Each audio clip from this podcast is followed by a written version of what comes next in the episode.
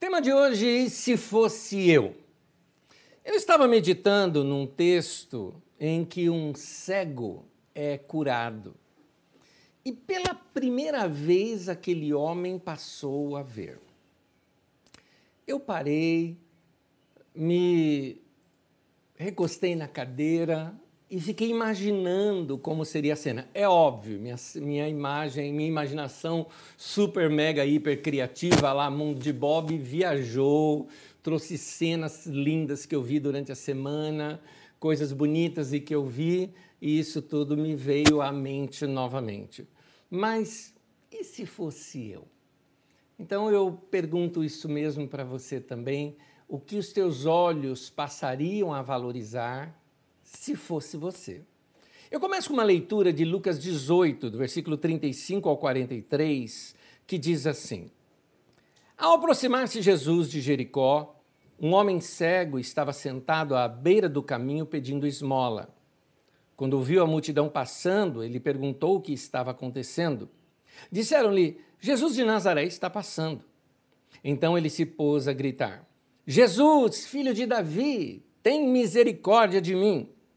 Os que iam adiante o repreendiam para que ficasse quieto, mas ele gritava ainda mais: Filho de Davi, tem misericórdia de mim.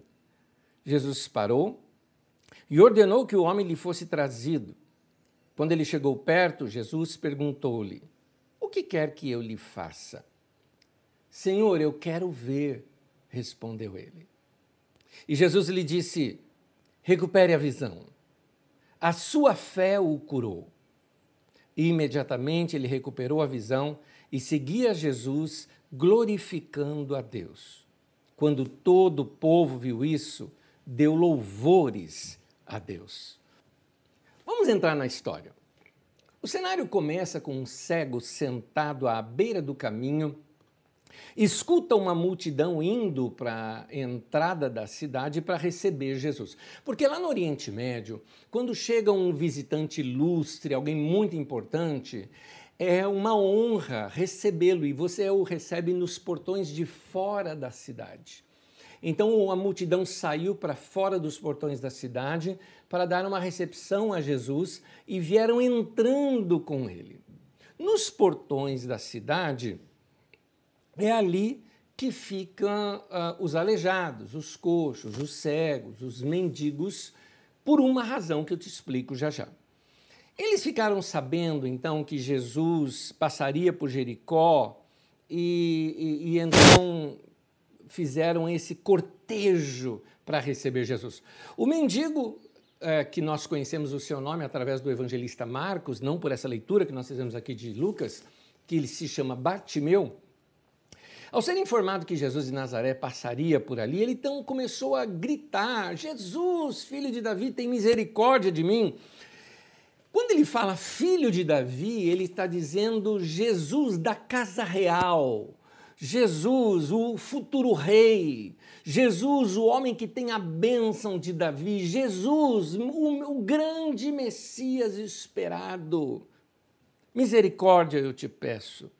Então, o mendigo clamava e as pessoas começaram a mandá-lo calar a boca. Na verdade, o texto mostra uma atitude de palavras bruscas para o homem, palavras assim até desonrosas, no sentido assim, com falta de respeito para com uma pessoa.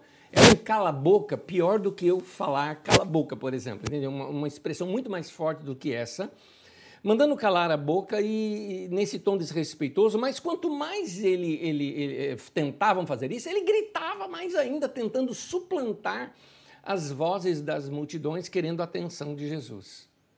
Jesus para tudo, escutou o homem, chama uh, que o tragam, peça que o tragam até ele. E Jesus fala algo lá em Lucas 18, 41, diz assim: o que você quer que eu lhe faça? O que eu acho lindo é porque Jesus estava entrando na cidade como um filho do rei, porque ele era descendente de Davi. Jesus estava entrando na cidade sendo reconhecido como o Messias, o grande rei. E, no entanto, ele usa uma expressão para um mendigo dizendo: o que quer que eu lhe faça é o mesmo que ele dissesse, como se você estivesse num restaurante hoje e um garçom chegasse até a sua mesa e diz: Pois não, senhor, qual o seu pedido? É isso que Jesus fez. Jesus se colocou na posição de servo diante daquele homem, querendo dizer para o homem: O que você quer que eu lhe faça? Eu sei que para nós isso parece óbvio, o homem era cego, dava para notar que ele era cego. Então por que, que Jesus pergunta assim: o que quer que eu faça? Não seria óbvio dizer que o homem queria ver? Não naquela cultura. Na cultura deles, um mendigo, um pedinte, ele era parte da vida da comunidade. Ele era uma pessoa autorizada a receber ofertas publicamente de toda pessoa piedosa, era esperado que essa pessoa desse ofertas aos miseráveis. Isso fazia parte daquela cultura. Aliás, era uma prática da lei de Deus. Tem muitos textos em Provérbios. Provérbios 19 e 17, por exemplo, que a gente fala aqui no Brasil como se fosse um provérbio popular, mas é, é um provérbio bíblico. Diz assim: quem trata bem aos pobres, empresta ao Senhor a gente fala assim, ah, quem dá ao pobre empresta a Deus. É verdade. E aí o texto ainda diz, e ele o recompensará. Em Provérbios 29, versículo 7, diz assim também: Os justos levam em conta os direitos dos pobres, mas os ímpios nem se importam com isso. Aliás, esse texto serve para o seguinte: quer analisar se uma pessoa é justa ou não? Então veja se ela luta pelo direito dos pobres. E essas pessoas que desprezam os pobres, que falam, sabe assim, não, é só 8 mil pobres que vai morrer, né? É, então essas pessoas não são pessoas justas, são pessoas, o que é o contrário do justo? É um ímpio que fala dessa maneira. O justo, sim, se preocupa com os desabrigados, com moradores de rua, com situações de miséria. Naquela sociedade, Toda pessoa piedosa era esperado que essa pessoa desse esmola para os pobres. Quando eu falo pobre, entenda-se miseráveis, pessoas que não têm recurso algum. Mas se não se identifica esses pobres, como saber essas pessoas e como vão cumprir esse dever para com os pobres? Então, na verdade, aquilo era muito claro para eles. Os mendigos tinham o lugar certo para ficar, bem próximo da porta da entrada da cidade. E eles, é, diferente de hoje em dia, nenhum mendigo naquele tempo se dirigiria a você pedindo assim, uma esmolinha, por favor. Nenhum faria dessa maneira. Como se estivesse implorando alguma coisa. Na verdade, eles desafiavam você com palavras do tipo assim: dê para Deus. Eu estou te dando a oportunidade de você ser abençoado por Deus. Então, é interessante, né? Aqui, quando você dá o dinheiro, a outra pessoa agradece. Lá é diferente. A pessoa se levantaria, proclamaria uma série de bênçãos sobre o doador, sobre a pessoa que está ofertando, algo assim. Você será abençoado ao entrar, ao sair, a sua família seja abençoada, seus amigos, seus relacionamentos, que o shalom de Deus, a paz de Deus te cerque. E isso tudo aquele mendigo faria em voz alta e em público, fazendo com que aquele homem fosse bem visto diante de toda a sociedade local e que ele recebesse uma bênção de alguém que era autorizado por Deus a abençoá-lo. É interessante isso, que existia não só na cultura da época, como na lei. Aliás, eu vi isso pessoalmente. Eu estava numa cidade é, de maioria muçulmana e estava exatamente no, num período de festas muçulmanas ali. Era uma cidade ali na África, onde naquele momento o único branco ali era eu. E naquele lugar, como de costume, se pensa assim: o branco tem dinheiro, né? É assim que se pensa, era assim que se via. Eu cheguei ali e vi um mendigo e eu imaginei que seria abordado por ele. O homem não me abordou, o homem ficou na dele como se eu não existisse. Daqui a pouco passa um senhor por ele, esse senhor passa, faz um sinal de cumprimento a ele, dá-lhe uma oferta. Aquele homem todo, ele era um coxo, ele não, ele não tinha as pernas firmes, então ele não tinha os braços aqui, eram, eram, eram uh, encolhidos, então mirrados. Então ele apoia com os cotovelos em um lugar assim, mal se levanta, só um toquinho aqui do braço aqui estende, como se estivesse com a mão estendida, pronuncia um monte de palavras que eu não entendi, óbvio, porque ele falou no linguajar deles e no dialeto deles. O outro homem recebeu aquilo tudo e saiu. Olha que interessante é, essa, essa maneira praticada até hoje em alguns lugares, principalmente no, nessa região do Oriente Médio. Essa profissão de mendigo era uma profissão regulamentada. Então havia uma capa que se usava sobre o mendigo para o identificar publicamente que aquela pessoa era mesmo necessitável. Ele, é, é, claro que esse mendigo tinha que carregar algum sinal muito visível. Não era a pessoa que escolhia, ah, eu vou ali, sentar ali e vou começar a pedir esmola. Isso não era possível. Ele tinha que ir até as autoridades e as autoridades o autorizavam a pedir esmola em tais lugares. Porque se ele não tivesse uma mão, ele poderia trabalhar com a outra. Se ele fosse maneta, se ele fosse perneta, não tivesse um dos, uma das pernas, ele poderia sim continuar se movendo com dificuldade com a outra e poderia trabalhar. Teria que ser alguma coisa muito nítida. No caso, o cego. O cego, aí ele entrou numa situação em que realmente ele não poderia uh, trabalhar. E o cego agora da história tem alguns detalhes sobre ele. Imagina, ele não tem nenhuma formação, ele não tem nenhum treinamento, ele não tem nenhuma experiência de trabalho. Ser curado, no caso dele, seria colocá-lo em risco, porque ele trabalharia do quê? Do que, que esse homem se sustentaria? Não seria melhor permanecer cego e garantir o seu trabalho legalizado? Quando ele então pedia ali para Jesus: Tem misericórdia de mim. Pode ser que ele estivesse apenas pedindo uma ajuda financeira, afinal, Jesus era membro da família real, filho da casa de Davi. Esperar-se-ia que fosse alguém de uma família mais abastada. Talvez seja isso que este homem estivesse pedindo. Tudo que, uh, uh, tudo que lhes disse até agora é para vocês entenderem a razão dessa pergunta de Jesus ali. O que queres que eu lhe faça? E o que esse homem disse é que ele queria ver Jesus.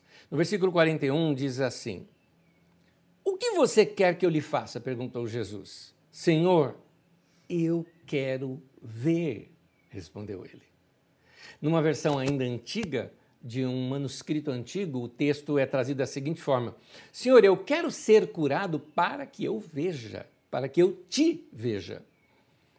É, até eu me lembro numa canção na Carisma, numa das festas de Páscoa na Carisma, teve uma cena tão linda do cego sendo curado, e naquela canção dizia assim: Como esquecer o primeiro rosto que eu vi? Que cena mais linda aquela!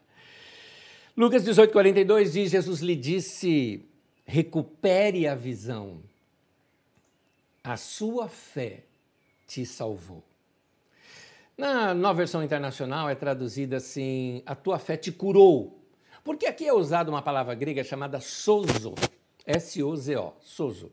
E essa palavra ela tem um significado muito mais profundo, porque é, ela significa salvação, mas muito mais do que isso significa ter uma vida boa, ser curado, ser livre, podendo viver sua vida toda em plenitude. Porque quando nós usamos a palavra salvação, nós imediatamente pensamos em termos de eternidade, de céu. Como assim? Ah, o homem foi salvo, agora ele vai para o céu. Mas não é isso que o texto está dizendo. Até porque é, o, o, os judeus ali, eles não pensavam em termos de céu e inferno como nós pensamos hoje. Inclusive, o céu como nós conhecemos hoje não estava ainda inaugurado. O livro de João diz isso, né? Quando fala que ninguém subiu ao céu, senão aquele que do céu desceu, o Filho do Homem. Jesus foi o primogênito dentre os mortos, o primeiro a entrar no céu. Então, é só depois da ressurreição que nós vamos ter isso. Então, é, de que é, eh, se aqueles homens entendiam que a bênção de Deus estava em estar vivo, em estar servindo a Deus, em estar é, é, em, em, relação com Deus e, experimentando o melhor da vida, salvação significava o que para eles? Ter uma vida boa, ser curado, ser livre, podendo viver sua vida ali em plenitude é, é, livre da opressão e livre, inclusive, daquela opressão que aquela própria sociedade impunha sobre aquele homem nos maus tratos e tudo mais. Ele era um homem agora livre para viver, ele era um homem livre para ver. Esse é o texto bíblico. E assim como Bartimeu, os nossos olhos também precisam ser abertos para vermos. Lembra que eu disse logo no começo da mensagem que eu estava pensando aos meus olhos serem abertos se eu fosse um cego, o que eu passaria a valorizar mais que hoje, tendo toda a visão, não ligo? Porque a gente se acostuma muito com o nosso normal, não é? A gente tem olhos para ver e não percebemos as belezas que nós vemos. O pedido de Bartimeu foi uma oração. E é essa oração que eu quero que você faça hoje. Eu vou aqui fazer duas orações com você em forma de frase. Primeira, Senhor, abra os nossos olhos para percebermos melhor as pessoas ao nosso redor. É interessante, gente, tem gente que olha para as pessoas e enxerga números. Você sabe disso. Quando você anda num shopping center, muita gente está olhando você, cobiçando você. Não é porque você é bonito, é porque você pode dar dinheiro para aquelas lojas. Nesses dias que estão por vir agora, muitos vão passar por você e te cumprimentar e te valorizar muito. Não é porque você é especial, é porque eles veem votos em você, não é? Época de eleição é assim. Ou seja, Gente que não te enxerga como gente, gente que te enxerga como coisa. É por isso que eu digo que o modo como você olha as pessoas não fala exatamente de como elas são, mas fala um pouco de quem realmente você é. Eu vou explicar isso para você. Quando um pastor olha e vê as ovelhas, quando o pastor vê as ovelhas, ele as vê como quê? Como seres frágeis, dependentes dele. Isso é um pastor. Mas quando um açougueiro vê as ovelhas, o que, que ele vê? Pensa você. E quando um costureiro vê ovelha, o que, que ele vê? E quando um lobo vê ovelha, o que, que ele vê? A minha pergunta é: como é que você está vendo as pessoas? Uh, aliás, a pergunta talvez melhor ainda seria: você está vendo as pessoas? E se está vendo, como você as está vendo? Mulher, quando você olha para o seu marido, o que é que você vê? Ou você já se acostumou demais com ele que não percebe? Os olhos de Bartimeu foram abertos. E a vida e as pessoas ao redor dele ganharam um novo sentido. Tem um dia que a gente acorda e percebe que a vida não tem sentido se você não descobrir pessoas para amar, gente para servir, são os momentos em que os seus olhos se abrem. Quando seus olhos se abrem, você percebe melhor a vida e capta melhor a vida e valoriza melhor as pessoas.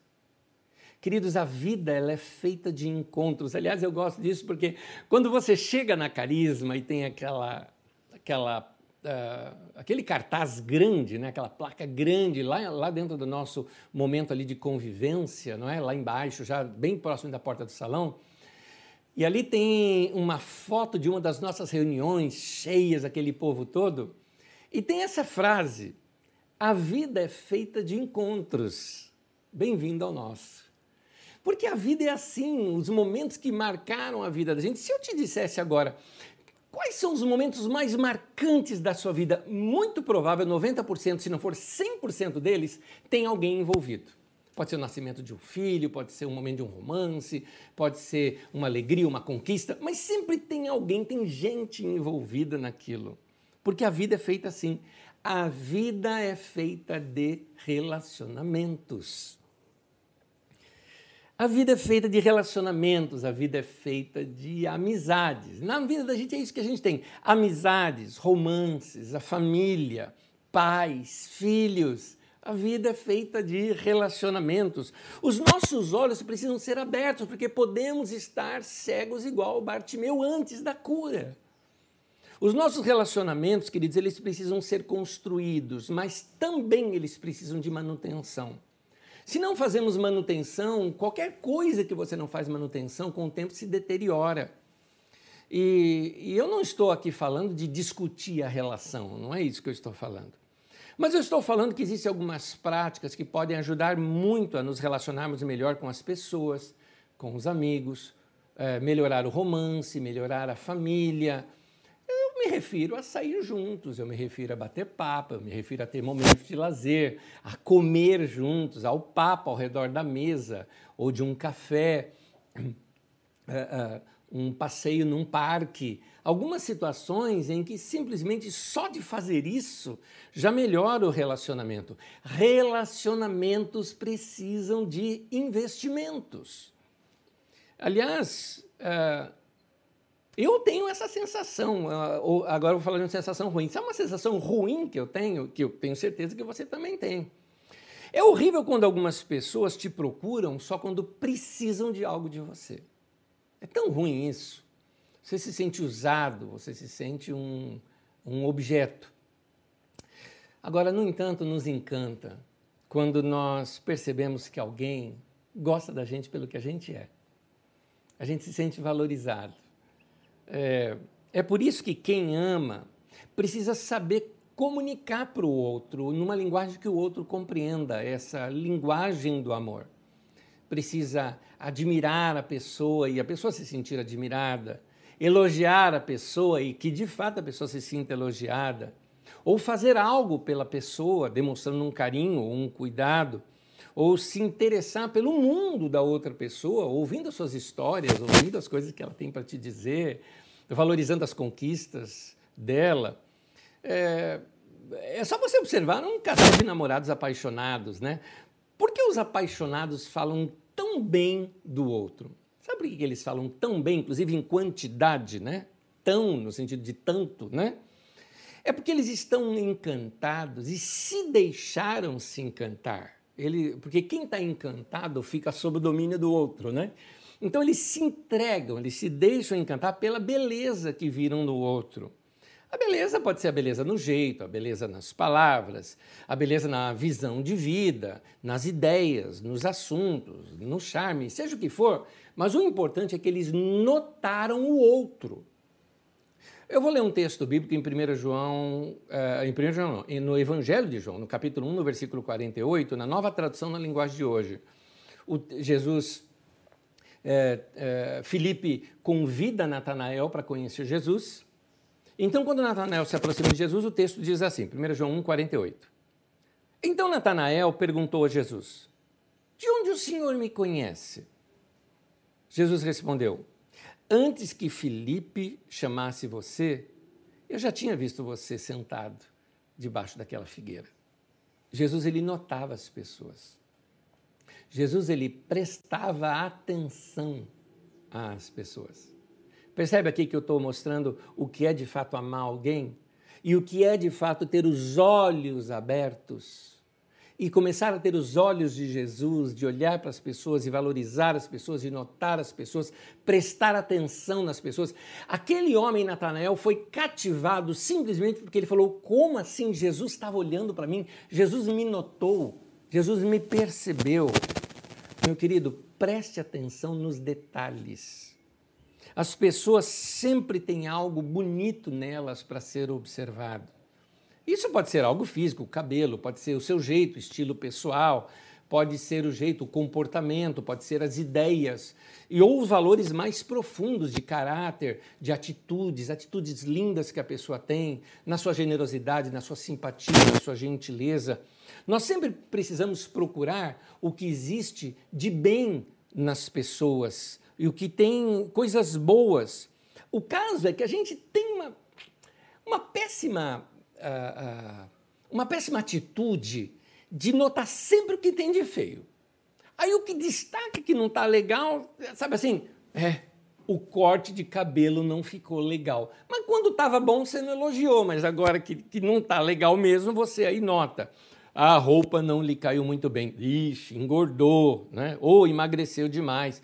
Gente, todo mundo tem algo belo na pessoa. É, quando nós nos acostumamos a sempre procurar beleza nas pessoas, nós começamos a reparar em coisas que ninguém repara, é verdade.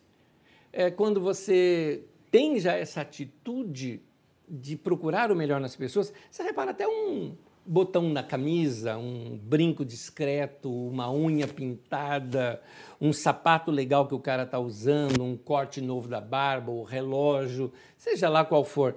E, e, e ao dizer para a pessoa que você notou isso, faz a pessoa se sentir melhor.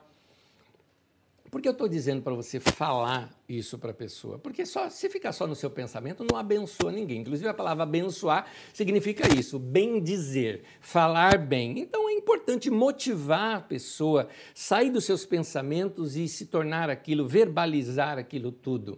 Amar, gente, é assim. Chega para o seu filho, para a sua filha, para o seu pai, para a sua mãe. Valorize. Às vezes, nós não percebemos as pessoas maravilhosas que temos do nosso lado. O pessoal fala do seu pai ou fala da sua mãe: nossa, sua mãe é incrível, seu pai é um cara muito legal. E, e as pessoas dizem isso para você e você. É, é que você não conhece como que é ler em casa. Quer dizer, você sempre decora o que teve de ruim da pessoa, mas esquece de valorizar o que tinha de bom na pessoa. Então preste atenção nas pessoas. É claro que eu estou aqui falando, quando eu falei de elogios, eu estou falando, obviamente, de pessoas a quem você tem a liberdade de se expressar assim. Obviamente que eu estou falando isso. Mas que tal nós começarmos a pensar em uma coisa boa acerca das pessoas que estão ao nosso redor, das pessoas com as quais nós convivemos, seja os seus amigos de trabalho. Que tal começar a, a, a elogiar mais essas pessoas? E se você conhece bem a pessoa, seja mais profundo, sabe? Não essas coisas só superficiais, fáceis de notar. Mas aquele olhar que notou qualidades do caráter, sabe aqueles traços marcantes do caráter da pessoa? Chegar para a pessoa e falar: Eu admiro a sua honestidade, eu gosto da sua sinceridade. Ou, você é uma pessoa verdadeira. Eu admiro o seu senso de humor. Ou, eu admiro a sua fé. Eu admiro a sua bondade, eu admiro a sua paixão por Deus, eu admiro a sua generosidade e seu amor pelas pessoas. Hoje, as pessoas precisam de muitos incentivos. Até porque críticas e críticos é o que não falta hoje em dia e a internet deu voz e vez para esses haters, esses, eu não tenho outra palavra, para esses idiotas, onde tudo que falam sempre falam criticando gente que só gosta de criticar, falar mal, colocar um porém, gente maldosa. Gente incentivadora ainda é minoria. Por isso que eu quero que você se junte a esse bando de louco. Porque é louco nesse mundo você ser um incentivador. É diferente, já não é mais o normal. O que deveria ser padrão, hoje é uma raridade. Então use a mesma internet para elogiar as pessoas, para falar bem dos outros, sabe? Muito bem. Que lindo seu texto, que foto bonita. É, use o que você tiver às mãos para ser um instrumento de paz, pacificador, de incentivo, um instrumento de Deus na vida das pessoas. Não perca tempo discutindo com pessoas que só querem brigas. Essas pessoas que só querem brigas, o melhor é serem silenciadas e ignoradas. Mantenha-se longe dos briguentos e socorra as vítimas que eles deixaram no seu caminho. Quando nós amamos a Deus, nós amamos as pessoas. Quando amamos as pessoas, estamos demonstrando também o nosso amor a Deus. Bom, como nós já vimos, estudamos aqui sobre Bartimeu, aquele cego e como ele foi curado, teve os seus olhos abertos. E vimos que aquele pedido dele para Jesus que ele queria ver foi uma oração. Nós também precisamos fazer essa oração hoje para que os nossos olhos sejam abertos para realidades maravilhosas que tem ao nosso lado. Por isso, uh, eu convido você a fazer uma outra oração. A primeira é: Senhor, abra os nossos olhos para que percebamos melhor as pessoas ao nosso redor. E a segunda é: Senhor, abra os nossos olhos para nos encantarmos com as belezas que o Senhor fez. No preparo dessa mensagem, eu fiquei tentando imaginar essa sensação. E ao abrir lentamente assim os meus olhos, eu fui soltando a imaginação E eu recomendo que você faça isso também. É muito gostoso. Agora, qual é o problema que eu notei também? O problema que eu notei é que os nossos olhos hoje, eles se tornaram uma ferramenta para nós. Eles são apenas ferramentas que nós usamos para funções práticas, ou seja, com eles nós vemos objetos, nós vemos sinais luminosos, nomes de rua, placa de trânsito, e aí nós ajustamos a nossa ação. Isso é necessário, mas vamos lá, é uma coisa muito pobre mentalmente. É, agindo assim, os seus olhos não desfrutam. Tem uma frase do meu escritor predileto, querido irmão já falecido, que era um pastor, inclusive, Rubem Alves. Ele disse assim: Nosso problema é que fazemos dos nossos olhos uma ferramenta. Nossos olhos precisam ser também brinquedos. Para quem conhece Rubem Alves, logo entendeu o que ele quer dizer. Quando nós percebemos que os nossos olhos têm que ser também brinquedos, eles se transformam ah, órgãos de prazer, que brincam com aquilo que eles veem. Eles olham também pelo prazer de olhar, não é olhar porque tem que olhar como quem olha placa de trânsito. É, eles olham porque é como se eles quisessem fazer amor com o mundo assim, se encanta com uma árvore, se encanta com um gatinho que encontra no meio do caminho, com um passarinho que vê, com uma flor, às vezes até com um besouro, porque os olhos começam a ficar encantados. Os olhos como ferramentas é coisa de gente grande, como dizia Exupéry no livro Pequeno Príncipe. E os olhos como brinquedos é coisa de criança, eh, aludindo novamente ao pensamento de Exupéry no livro Pequeno Príncipe a um outro escritor. Bom, Fernando Pessoa era uma pessoa fantástica. Né? Ele criou vários heterônimos, né? Então você é, começa a ler vários autores e é um autor só, sendo vários. Um deles chamado Alberto Caeiro, Caeiro, ele disse que ele aprendeu essa arte de ver com um menininho, Jesus Cristo fugido do céu e tornado outra vez criança eternamente. A frase dele é assim: A mim ele ensinou-me tudo. Ensinou-me a olhar para as coisas, aponta-me todas as coisas que há nas flores, todas as cores que existem. Mostra-me como as pedras são engraçadas. Quando a gente as tem na mão e olha devagar para elas. Só uma criança percebe isso. A gente vê uma pedra, a gente chuta o piso em cima, a criança pega e fica olhando e vendo que os seus formatos são únicos. Eu já lhes contei algumas vezes, mas eu acho que vale a pena repetir essa história, porque eu acho essa história fantástica. Uma mulher estava contando para o seu psicanalista que achava que ela estava endoidecendo.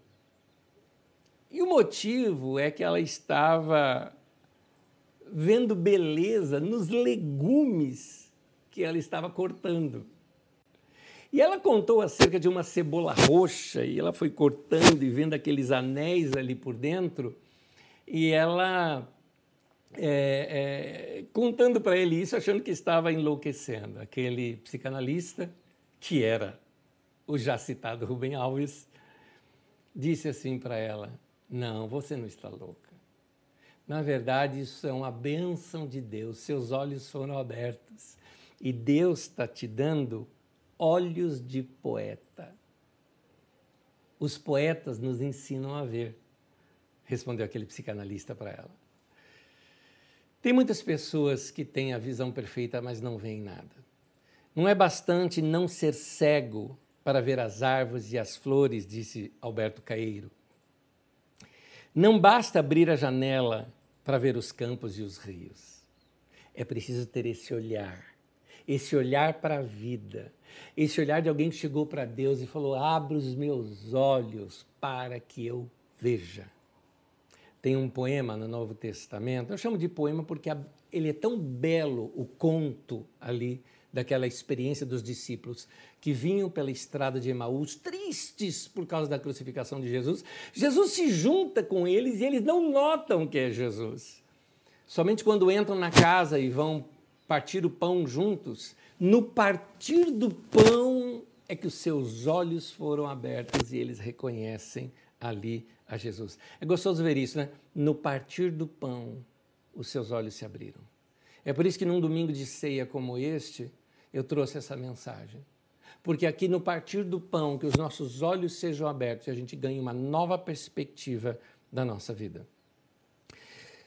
Vinícius de Moraes, um poeta brasileiro, ele, naquele conto seu ali, Operário em Construção, na sua poesia e, e música, ele diz assim: de forma que, certo dia, à mesa, ao cortar o pão, o operário foi tomada, tomado de súbita emoção. Ao constatar assombrado que tudo naquela mesa, garrafa, fra, uh, facão, prato, era ele mesmo quem fazia. Ele, um humilde operário, um operário em construção. Nossos olhos precisam ser abertos para a gente ver as coisas belas que tem ao nosso lado. Nós perdemos aquele nosso olhar infantil. Nós desaprendemos a ler as fábulas, as lendas e até as histórias bíblicas nós desaprendemos a ler. Por isso, depois de ler e interpretar textos como este do cego Bartimeu, nós precisamos perguntar: e se fosse eu?